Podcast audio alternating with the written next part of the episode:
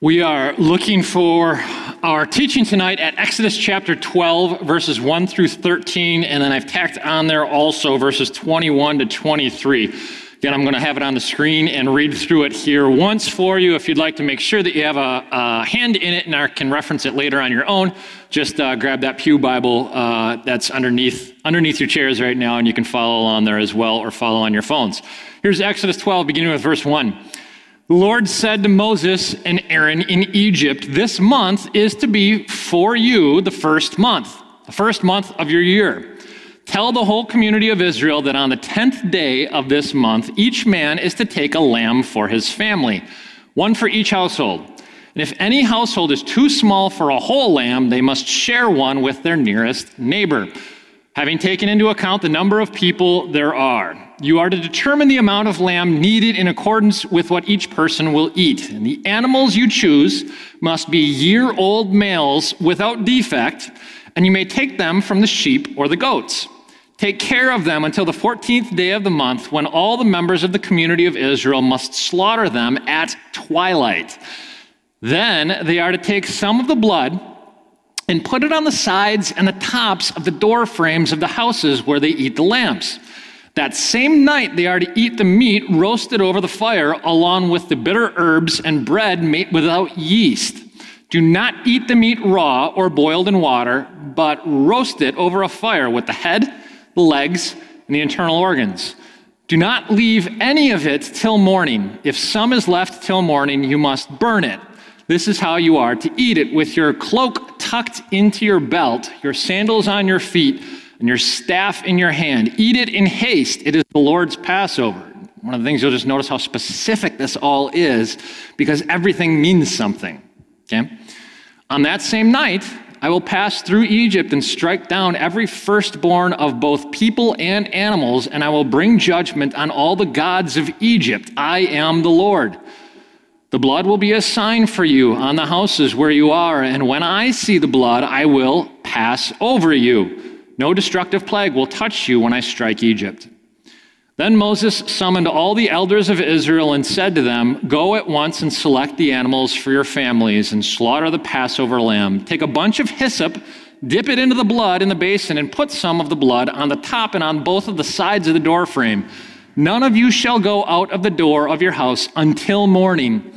When the Lord goes through the land to strike down the Egyptians, he will see the blood on the top and the sides of the doorframe and will pass over that doorway, and he will not permit the destroyer to enter your houses and strike you down. There ends our lesson. All right. Um, we've come to the culmination of the 10 plagues. And last, last week, we touched on the plagues just at the beginning um, in kind of an overview. But the 10 plagues have something special connected to them, and that is the, uh, the special meal. The meal is called the Passover meal. And interestingly enough, God says that He is going to uh, have the Israelites celebrate this every year moving forward. In other words, he doesn't wait until it happens, then a year later have a special meal by which they commemorate what has happened. He very intentionally, before anything even happens, he says, okay, whatever is about to happen is so special that I'm going to have you celebrate a meal right now, and every subsequent year, you're going to remind yourselves of what has happened. And that Passover meal is really moving forward the center of all Jewish worship in the same way that the Lord's Supper is essentially central to Christian worship. And at both of those centers of their worship, they have the same basic thing, which is what? A slaughtered lamb. Now, I need you to see that's unusual and that's unique and it's counterintuitive.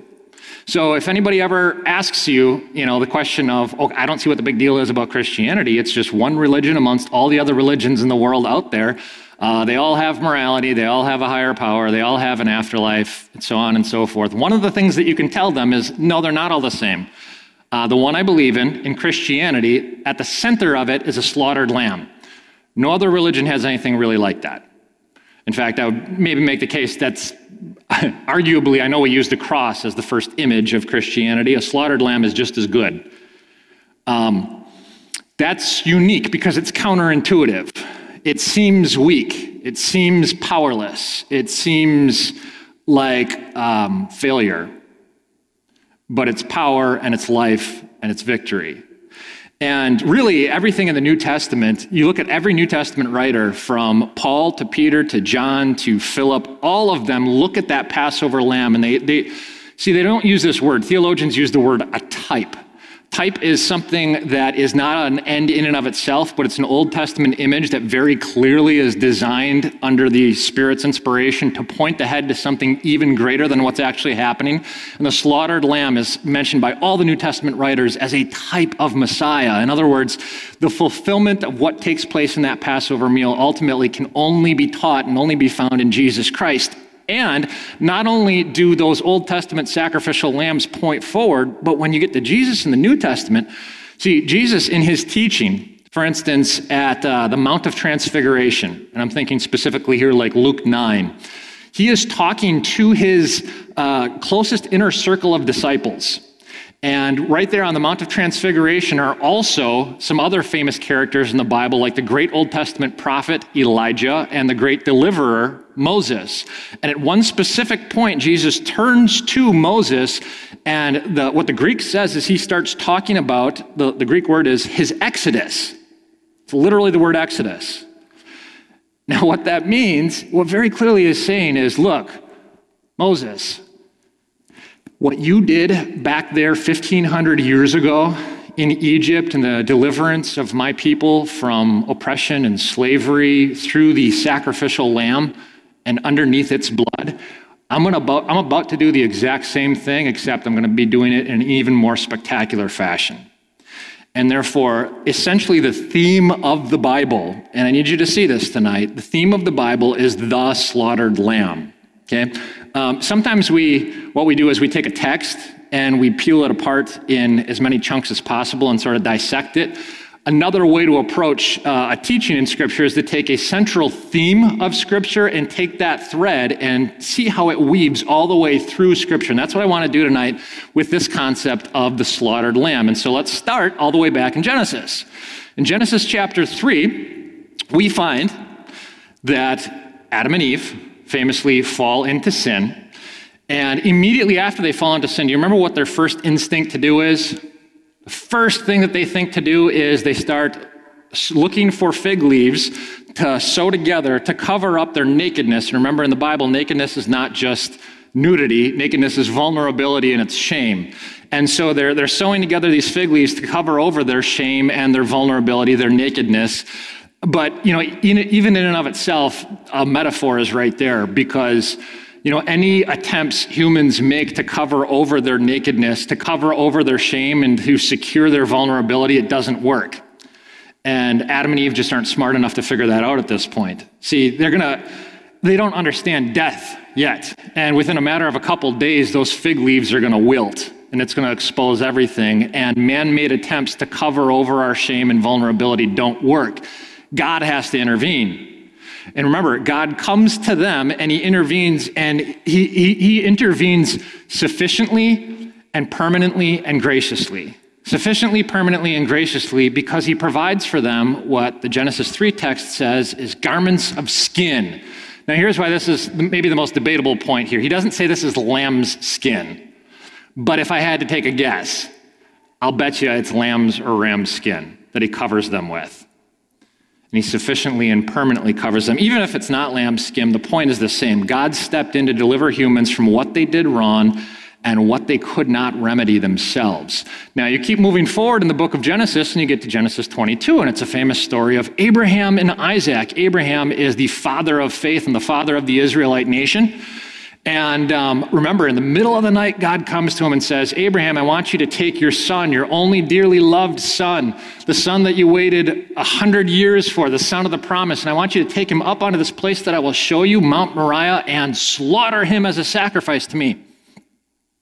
Abraham gets up the next day and he does it.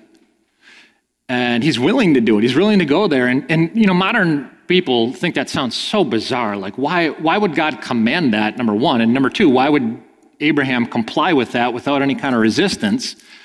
And see, one of the things that culturally speaking, modern people don't tend to get is in the ancient Near East, there's this law of something called primogeniture, which is the special blessing attached to the firstborn son in every family. Uh, the firstborn son in each household was like the seed of the hopes and dreams and vision and security of the future for the family. Everybody in the ancient Near East knew that. And in fact, God's people also knew because he had told them numerous times that the firstborn of all your household. Now, that includes the firstborn, uh, the first of the fields that you bring in. It includes the first of your cattle that are born, and it includes the firstborn in your own family. That all belongs to God. And see, when, let me look at it like this. If God had come to Abraham and said, Abraham, I want you to go into your tent and kill your wife Sarah, Abraham would have said, uh, I'm not doing that, God. That would be wicked and terrible and evil. I, I cannot do such a thing like that. But when God says, I want you to slaughter your firstborn son, Abraham doesn't push back at all because he knows that firstborn belongs to God in the first place. And God has every right to cash in on the firstborn whenever, whenever he chooses. And so Abraham, in faith, moves forward with his son. They ascend up Mount Sinai, and as, as they're trekking up the mountain, Isaac, who has been taught to worship God, understands sacrifices, and he uh, he looks around and he's like, Dad, we've got everything necessary for a sacrifice, but where is the lamb? And Abraham says, oh, My son, the Lord Himself somehow will provide the lamb. Sure enough, they get to the top of the mountain, they build their altar, they stretch out Isaac and tie him down on that altar. Abraham takes the knife, he raises his hand, he's about to kill that son, and God intervenes and he says, Don't do it. Because now I know something that I didn't know before. Now I know that you love me more than anything or anyone else in this world because you have not withheld from me your son, your only dearly loved son. And at that exact same moment, God provides in a nearby thicket a ram lamb that is caught by the horns. And Abraham takes that substitute and he places it on the altar and he slaughters the ram lamb. So, what you see already, what we've learned about this lamb concept is one, somehow God covers us with the skins of some kind of slaughtered creature, slaughtered lamb. And number two, uh, God uses a slaughtered lamb as a substitute sacrifice in our place. Now, number three, you get to the text that we are looking at here this evening, Exodus 12, the Passover event. And what's going on there? Remember, it's the 10th plague, and the death of the firstborn sons in Egypt is going to lead to the most wailing and uh, catastrophic event in the history of Egypt. Never will there be another thing like this. But God says, again, at this moment, I want to uh, help you remember this and understand what it means. And so he says, first of all, your whole life moving forward is going to be prioritized around this. I want you to change your calendar. This is going to be the first month for you. And your whole life, your whole year revolves around this slaughtered lamb and this Passover event now. Okay? And the next thing I want you to do is I want you to take a one year old male without defect in your flocks. It can be, it can be any kind of quadruped. So it can be a uh, lamb or a goat. Take your choice. And you slaughter it and you consume it as a family. It's supposed to be a communal meal, a household meal. See, I don't know if you caught what we read earlier, but it said, okay, approximate how much each of you are going to eat and then eat it as a household. And in there is some kind of teaching about, you know, you can't do a relationship with God on your own. People try, but, you know, faith is personal and faith is individual, but it's always expressed communally. You cannot have a relationship with God apart from having a relationship with God's people. It can't be done. Even in this Passover meal, it's a communal, community, household kind of thing. In fact, in generations moving forward, whenever you celebrate this, the parents are required to teach their little kids what happened back in Egypt when God graciously and miraculously provided for us to deliver us from the oppression that we faced by our enemies. Okay, well, it's not only the lamb, though. They're also supposed to prepare these bitter herbs and unleavened bread. And the bitter herbs are representative of the bitterness of the oppression that they faced in Egypt. And the unleavened bread is, see, in the Jewish mind, leaven was a, symbolic of like evilness that spreads quickly. And they were to be a people without any leaven. They were to be an unleavened, purified, set apart kind of people. And for that matter, it also represents urgency because it takes a while for the bread to rise. And what God has said to Moses and the Israelites is tomorrow morning, when you get up, Pharaoh is not just going to let you leave, he's going to demand that you leave, and you need to be ready to roll immediately. And therefore, you don't got time for the bread to rise. You have to live with urgency. And something in there for God's people is like, yeah, you live every day as though God comes back tonight and you are ready to roll tomorrow. Your life is unleavened. Okay? Um, not only that, so there's the sheep uh, or the lamb and the unleavened bread and the bitter herbs. But there's another piece to this, and he says specifically, I want you to take the blood of the lamb. And did you catch what they're supposed to do with that? So they take this uh, local plant at the time called hyssop, which is like this flimsy little reed, and I'm going to get to this under our application section. It's this flimsy little reed. They dip it in this basin of the blood that was from the slaughtered lamb, and they smear it on the door frame and that way, when the judgment of God finally comes down in the middle of the night, see, they're not allowed to leave their houses until dawn. And when the judgment of God comes down, he's going to see the blood and he's going to pass over the houses that are spared because they are resting safely under the blood of the unblemished sacrificial lamb. See? All that's in there. You continue to move forward in the Old Testament and you get to one of the most famous chapters, a chapter that we read every Easter, Isaiah chapter 53, maybe the most famous chapter in Isaiah. It's the suffering servant chapter. And there, the prophet Isaiah compares God's people to sheep. It's not a flattering comparison, but he says, We wander off. We're foolish. All we, like sheep, have gone astray. Each of us has turned to his own way. But then he turns on a dime and he says, But the Lord has laid on him the iniquity of us all. And then in the very next verse, he says, He was oppressed and afflicted, yet he did not open his mouth. He was led like a lamb to the slaughter, and as a sheep before its shearers is silent, so he did not open his mouth. And you get the point here, right? In the suffering servant chapter, like very clearly, he says that the servant is a human being, it's a person, but he's voluntarily getting treated like a sacrificial lamb. Okay? You get to the last prophet of the Old Testament, whom we actually find in the New Testament because he's the forerunner of Christ. His name is John the Baptist. And the first time he sees Jesus when he enters into public ministry, his bizarre phrase is Look, it's the Lamb of God who takes away the sin of the world. And then you get to the night before Jesus' crucifixion, and Jesus is celebrating of all possible meals. Of course, it's the Passover meal before his crucifixion, and he celebrates it with his disciples in the upper upper room, but then he gives the unleavened bread to his disciples and he refers to it as his body, and he gives the blood to his disciples and he refers to it as his sorry, the wine and he refers to it as his blood. But very intentionally and very clearly, he's withholding from that Passover meal to the Lord's Supper, he's withholding the lamb and the bitter herbs. Why?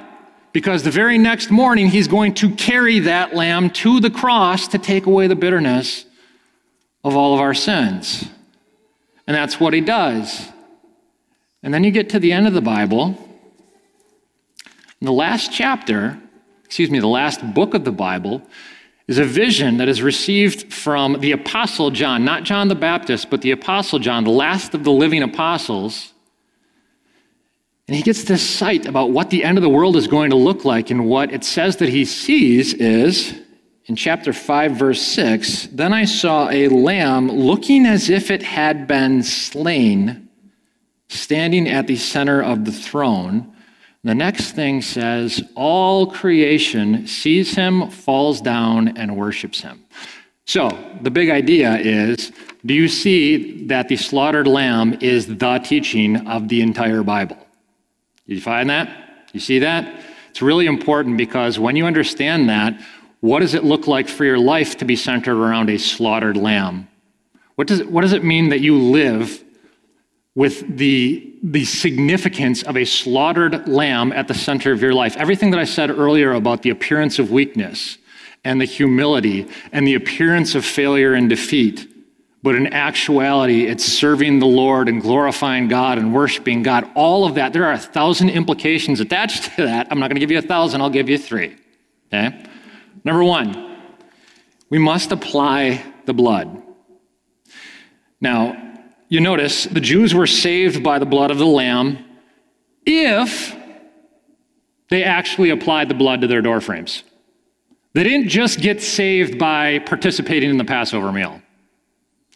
Um, let me put this a different way. If you, as a Jew, decided to participate in the meal and stayed in the home and did everything by the, but you didn't end up applying the blood of the sacrificial lamb to your doorframe, the firstborn son in your household dies. You're not safe. And the application very clearly uh, here is God's people have to apply the blood of Jesus Christ. You have to apply the blood of the sacrificial lamb. Now, what does that mean? It means it's not enough to know who Jesus is. We've, we've talked about this before. In James chapter 2, James says, yes, all the demons know exactly who the Messiah is. Some of the best confessions of the, the, the Christ character of Jesus Christ in the Gospels are actually given by demons. They know who he is. Lots of people know who he is. That doesn't do anything. He is who he is. He makes himself known very well. Knowing that he is, Jesus says on the last day, many are going to come to me and identify me as Lord, Lord, and I'm going to say, Yeah, I don't know you. Okay? So, what's the difference? Lots of people know about him and lots of people know about his sacrifice, but not everybody applies the blood. What does it mean then to apply the blood of Jesus Christ? Well, it's not enough to say that Jesus came to be the Savior of the world. You have to say Jesus came to be my Savior because I desperately needed saving because I was so lost. And I'll be honest with anybody about how lost I was.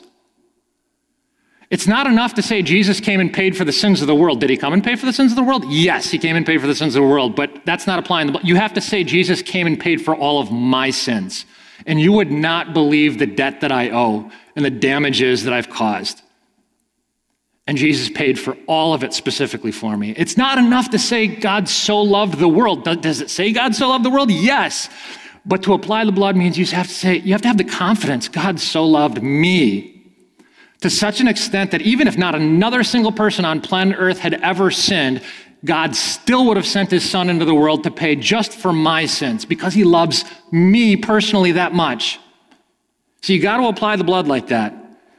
However, let me finish this point out by saying, although you have to apply the blood in order for it to be your own, which is another way of saying you have to have faith, well, while salvation does require some application of Christ's blood, it's worth noting that even a flimsy and imperfect application of that blood counts. Now, I, I, don't think I've ever noticed this point until I studied it this week. But again, the specific plant that God ordered that the Israelites apply the blood to their doorframes with is something called hyssop. Now, if you Wikipedia what hyssop is, which is what exactly, exactly what I did, uh, as well as reading some commentaries on it, you're going to see it's this long, flimsy, weak, blows in the wind, uh, relatively breakable type of plant. Now, what does that mean? You have to apply the blood, but what did they apply the blood with? You know, sometimes our faith is not nearly as strong as we know it should be. In fact, sometimes our faith is embarrassingly flimsy. But you are not saved by the strength of your faith. You're saved by the object of your faith. You're not saved by the beautiful application of the blood in your life, even though you, should, you have to apply the blood. You're not saved by the, the brilliance of the application of that blood. You're, you're saved because of the power that is in the blood that you apply. You catch it? Okay, so you have to personally apply what Christ, the sacrificial lamb, has done. But number two, you have to stay under that blood. What does that mean? Well, you'll notice one of God's very specific commands in here, and there's a ton of them, is He says you're not allowed to leave the house until the Passover is over, until the next day at dawn. Nobody can leave the house. In other words, let me put this a little bit differently. It's, it's very easy to get the false impression that God's judgment was primarily against the nation of Egypt or the Egyptians or Pharaoh in this text. That's not the most accurate or correct way of saying it. Why? It makes God sound almost uh, nationalistic or racist. Uh, the, the, Egyptians weren't dying, their firstborn weren't dying because they were Egyptian, and the Israelites weren't saved because they were Israelite.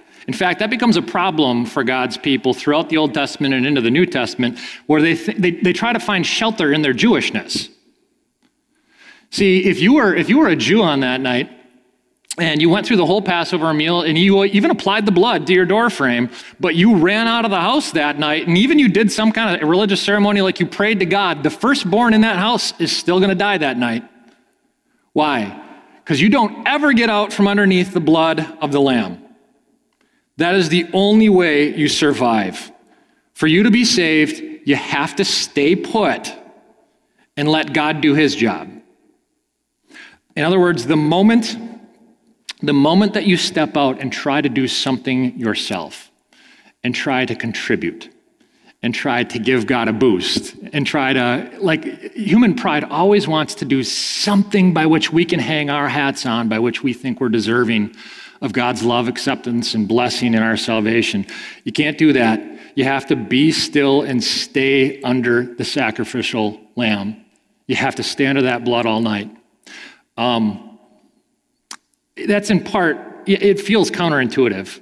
It feels like, you know, why some, not others? We have to do something. We have to contribute something, don't we? No, it's as counterintuitive as like the angel of death is coming down tonight in a catastrophic judgment, and the thing that's going to save you is this adorable little fluffy little lamb. Like that seems counterintuitive, right? Because it's the gospel. And the gospel is, in fact, counterintuitive. It requires me to say, I need saving. I can't save myself, but Jesus loves me enough that he can and he did.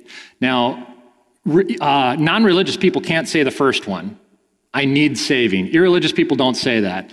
Religious people say the first one, I need saving, but they also can't say the second one, I can't save myself.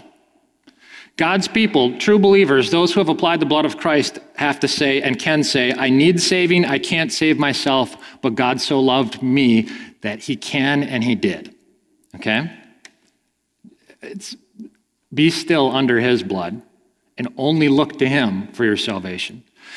And the third part, this is the most, uh, if you're going to say, what's the action step that I have to take in this? It's probably the third application point. Shedding some blood brings I don't know why there's an apostrophe in brings there, but shedding some blood brings. Uh, no, it's, it was my fault, Martin. Don't worry. Uh, it's just my mistakes. Anyways, uh, it brings God's grace into the world. And here's what I mean. Very clearly in this text, it's teaching substitutionary atonement, a substitute thing that makes someone right. Um, in very simple terms, in every household that night, something or someone died. It was, you didn't have a choice as to whether or not something would die. You just had a choice of what or whom would die. So it's either going to be a son, the firstborn son, or it's going to be a lamb. Those are your options. Because when sin enters into the world, something's broken and it needs to be paid for. There's no option of not making payment. A payment has to be made. It's just which who's going to pay. Okay? It's either the firstborn son or it's the, the dead lamb. To save your life, now there's a universal principle in here. To save life, you got to kill life. To raise life up, you got to lay life down. Everybody intuitively understands this principle. I've, we've talked about this point before, but the, the simplest explanation is when you're a parent. Because, you know, in order to bring a child into the world, and the goal is, as a parent, to raise the child up into independence and into adulthood, you have to lay down your life for at least, you know, 18, maybe 20, 25 years. I don't know, it's getting older all the time. But for at least 18 years, to bring a child up into adulthood, you have to lay down your life. Now, if you don't, guess what happens? If you don't sacrifice time or energy or money or care or uh, some maybe some career aspirations or some travel plans or whatever else, and you don't sacrifice for the child, Social services are going to come and take that child away from you because that's negligence and that's abuse. The only way to raise a child up is to lay your life down. This is a universal principle of life, okay? And what God has said at the Passover, and ultimately throughout that slaughtered lamb message and all of Scripture, because of what Jesus did, he so loved us that he laid down his life in our place. And what that means is he died to forgive all of our sins. He gifted to us all of his righteousness. He prepared a place for us in heaven for all eternity. And he has sent his spirit so that he will never leave us and he'll give us every single thing that we need along the way. In other words, look at it like this For God to get his grace, into the world to you, what did it require? There's one instrument. The agent was Jesus, but the instrument was a cross. And it always works that way. For God to get his grace into the world to you, the agent was Jesus and the instrument was his cross. Now, Jesus has ascended into heaven. But since he's already taken care of you and me for all eternity, what is your and my mission in life moving forward? It's very clear, but arguably very painful. What do you think Jesus means when he says, I want you to, if you're going to follow after me, pick up your cross and follow me? God still wants to get his grace out into the world. The agents that he has left on earth is you and me. And what instrument does he have to use to do it? An altar, a cross, cost, sacrifice, blood. I don't know that God can get his grace into the lives of others in the world unless you are willing to bleed a little bit for them. And that's your my mission as Christians in the world to voluntarily make sacrifices at the cost, and sometimes throughout history, at the cost of life to ourselves, in order to bring more sons and daughters into the household before the judgment comes down. Now, the lesson is Christ Jesus, obviously, I, I, I, spent the first 20 minutes just saying, he obviously became the ultimate lamb in our place to rescue us. But the mission of life moving forward is just, just think of some person. Don't think of trying to save the world or anything like that. Just think of one person in your life here tonight. One person that God is asking you to be some form of lesser lamb to right now. Let's ask God to bless that. Let's pray. Lord Jesus, you are the Lamb who was slain in our place for our sins, and we will spend all eternity worshiping you for this. We've already seen the future through the eyes of John. Our future is with you in heaven in worship. But right now, our mission is something similar. Guide us in knowing and living what it means to have the slaughtered lamb at the center of our lives. Lord Jesus, may it be to the glory of your name. Amen. This message was a production of St. Marcus Lutheran Church. For similar content, subscribe on iTunes, Google Play, or our YouTube channel.